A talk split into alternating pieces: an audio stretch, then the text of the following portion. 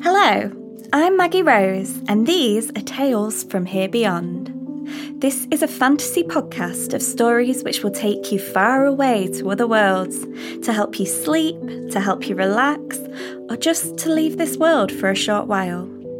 These are episodes that can be listened to in any order at any time, or you can listen to them in order and let the stories and the mysteries of the world unravel as you go. This series is called The Moonless World, in a land of mountains and moors and mysterious lakes, in a time before the stars, where the only light was the moon and her gentle glow, and how one day she suddenly disappears and leaves the world in darkness and fear.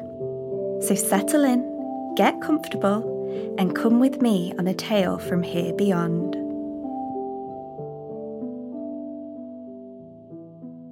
The Fisher and the Fire.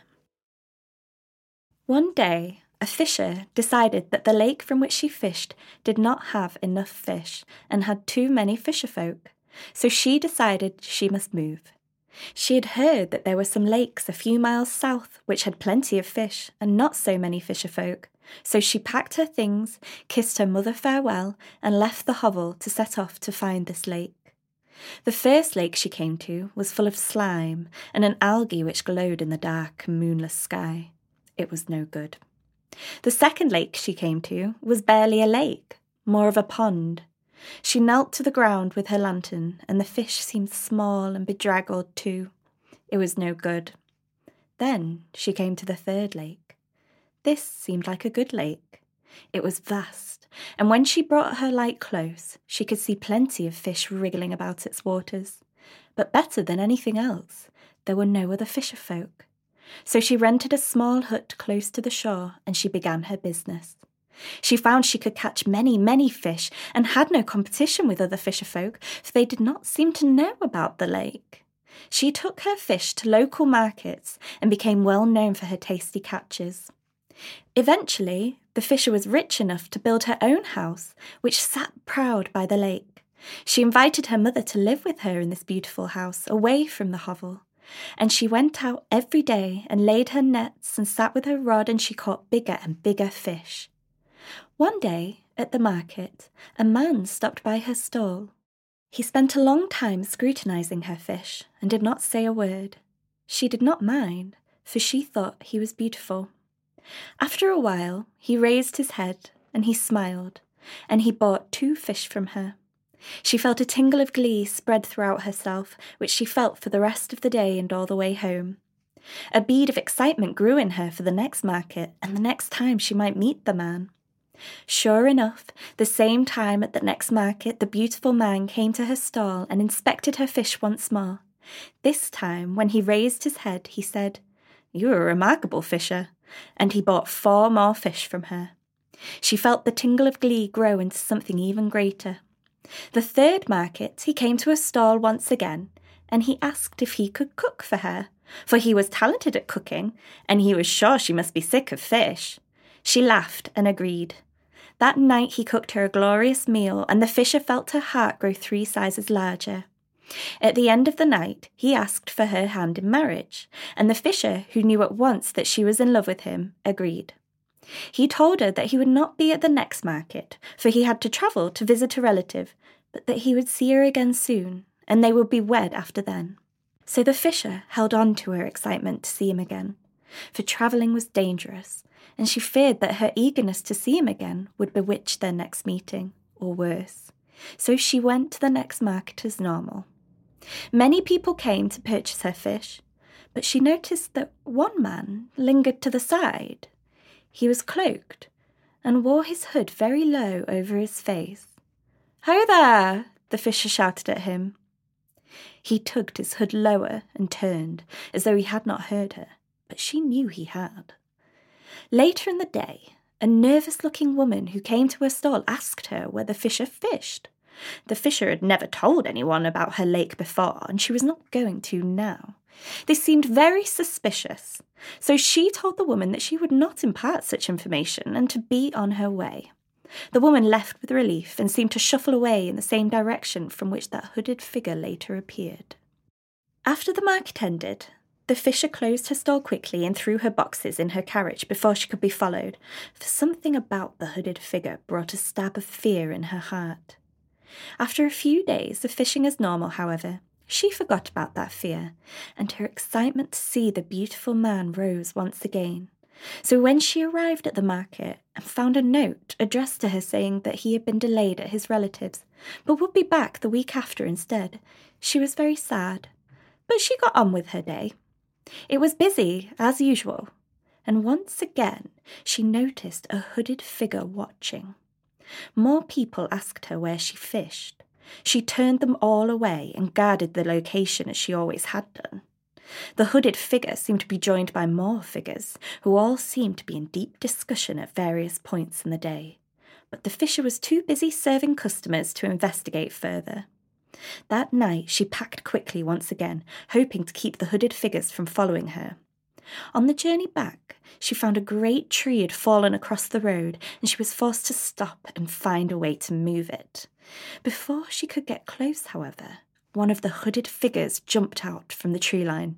Tell us where you fish, he said, for we cannot find the lake. The fisher shook her head. Who are you? she demanded. Another hooded figure slinked out from the darkness of the trees. We are fisher folk who also deserve to use the lake, and if you do not tell us where it is, then we shall gut you like your fish. The fisher knew this was not an empty threat.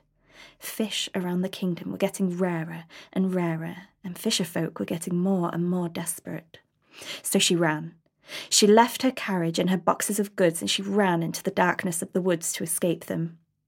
It was hours later, scratched and bruised and tired, but alive, and still with the secret of her lake, she made it home to her mother, who worried and doted over her.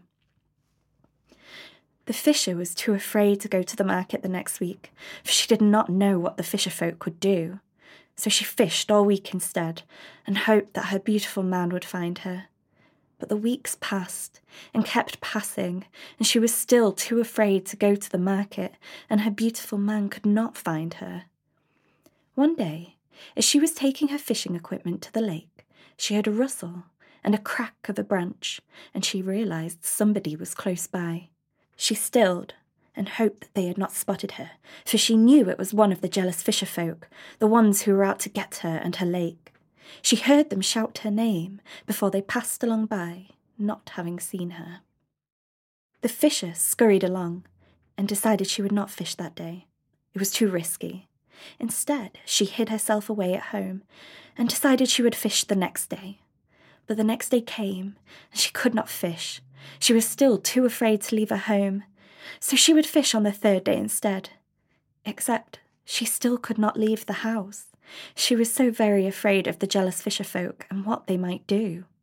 She desperately wanted to see her beautiful man again, but he did not know where she lived, and she could not go to the marketplace to see if he had left any messages for her. She wondered whether he was searching for her, she wondered whether he wandered the woods by her lake, calling her name, following her tracks, looking for any sign of her whereabouts. She suddenly wondered whether the man she had heard the other day had been her beautiful one. What if she had run away from her husband to be? The fisher made a decision. She would leave, and she would finally find her beautiful man. So she ran once again, into the forest she went with her lantern, calling his name, following tracks, looking for any sign of his whereabouts. She walked for hours and hours, and suddenly came to a copse. Inside was a bright blue light. She wandered closer. A great icy blue fire burned bright in the middle of the copse. She had heard stories of a fire such as this.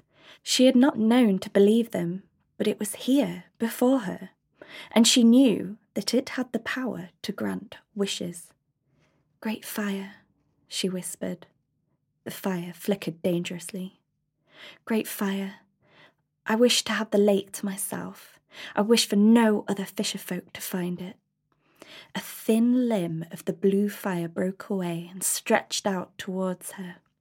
She heard a growling, crackling voice grumble from all around her, and it asked, do you really wish for this, Fisher? The fisher had not expected it to ask for certainty. She paused, and for the first time she dwelled on it, properly, not with fear or jealousy, but with thought. She was a good fisher, and it was against the nature of the world for one person to hide a place from another, especially when it came to livelihoods. She was a good fisher, and even with the competition, she could easily outfish many others. She had guarded a secret which did not need to be a secret. No, she said to the fire, I do not wish for that. I only wish to find my beautiful man and to marry him, but I shall do that myself. The fire grumbled and crackled slightly once again, but before it did anything, a voice rang out from the edge of the copse. It was a hooded figure. Great fire, he said. I wish to have the lake to myself. I wish for nobody else to find it ever again, especially this fisher here. The fire seemed to enlarge as it spread a fiery limb out to the hooded figure. Do you really wish for this? it asked. The hooded figure nodded. Very well, said the fire, and I shall have you in exchange for this. And the limb of fire grew around the figure who threw his hood back in pain. The fisher could see that he was only a boy. The fire dragged him into its great body while he screamed and fought, but there was nothing he could do. The fisher could not watch, so she shut her eyes and cried softly while the boy was consumed by the icy blue fire. Go, said the fire finally, when the screams had subsided. The fisher opened her eyes and saw that the fire was fading. It was small, almost embers. Her lantern grew brighter. She ran once again, hoping to forget all that had happened in the copse, but it was not long before she knew she never would. As she attempted to run to her lake, she found that it was not where she thought it was. She wondered if she had gotten herself turned about, but then she remembered the boy's wish, the one he had died for. Nobody would ever find that lake again. The fisher wept as she ran through the forest. All of a sudden, she heard her name out of the gloom. She stilled in her tracks. She heard her name called again and again. It was her man, her beautiful man, she called out his name and called it out again. She heard hers in response. So she called his once again, and then he was there, glowing in the light of his own lantern. She laughed, tears still spilling from her eyes. He took her in his arms and promised never to leave her again. They married a week later, and they moved to another lake, a busy one, with plenty of fisherfolk to befriend.